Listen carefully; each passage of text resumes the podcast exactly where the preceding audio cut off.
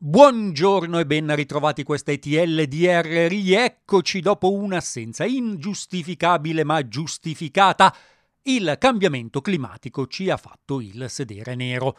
Nelle ultime settimane ci siamo dovuti spostare in giro in giro come i paguri alla ricerca di una conchiglia che non andasse a fuoco. Un'odissea senza maiali né sirene. Oddio, sirene sì, altre sirene che si dovrebbe concludere l'Odissea domenica prossima, senza proci si spera. Sorvolo per ora su quello che è una specie di reportage dalla prima linea del clima che cambia. Ci torneremo nei prossimi giorni, perché la forbice fra quando le cose si prevedono sui giornali e quando succedono per davvero si fa sempre più stretta.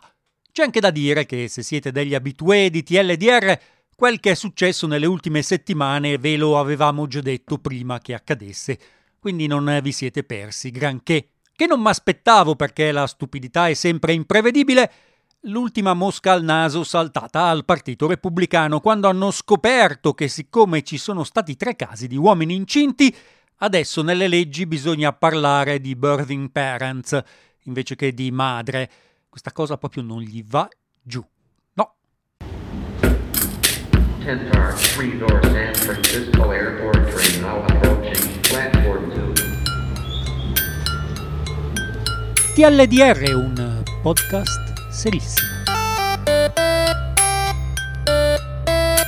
Peraltro c'è da dire che le famiglie allargate e non tradizionali sono talmente comuni ormai, almeno in questa parte del cielo, che è sempre meno frequente che i figli e le figlie chiamino gli adulti papà o mamma. Life giver è la dicitura più frequente, se ve lo chiedevate. Non è di questo che volevo raccontarvi oggi, bensì del piano delle infrastrutture da 4 mila miliardi di Joe Biden che è diventato, come previsto, un pianerottolo da poco più di mille miliardi, di cui si deve ancora trovare una copertura completa.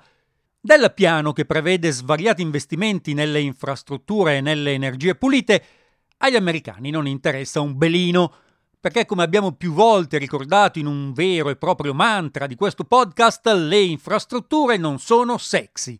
Fra le tante cose di cui non vi parlerò perché è di una noia mortale, il piano prevede una cagata, cioè che i ciclisti infilino nelle proprie biciclette un beacon, un segnale, così che non vengano investiti dalle auto a guida automatica. Io non so esattamente quale cazzo di lobby e con quanti soldi sia riuscita a far scivolare sta gigantesca cagata nel piano, ma sta lì, con tutta la sua puzza.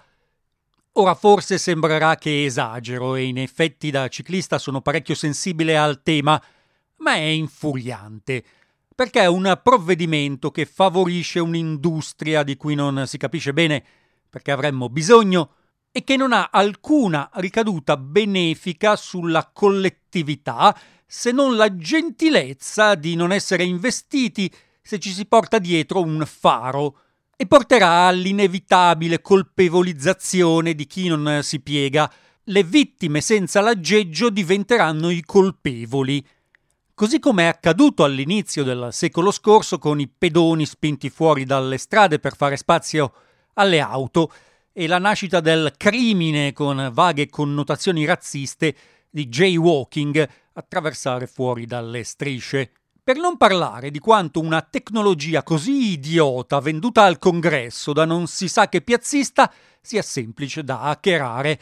Quanti beacon mi servono per impedire a una Tesla di attraversare un incrocio o simulare una critical mass e bloccare Los Angeles? O cose così. Vi lascio con So Far From The Moon di Brad Paisley con William Shatner. Restate vivi, correte più veloci, ci sentiamo domani.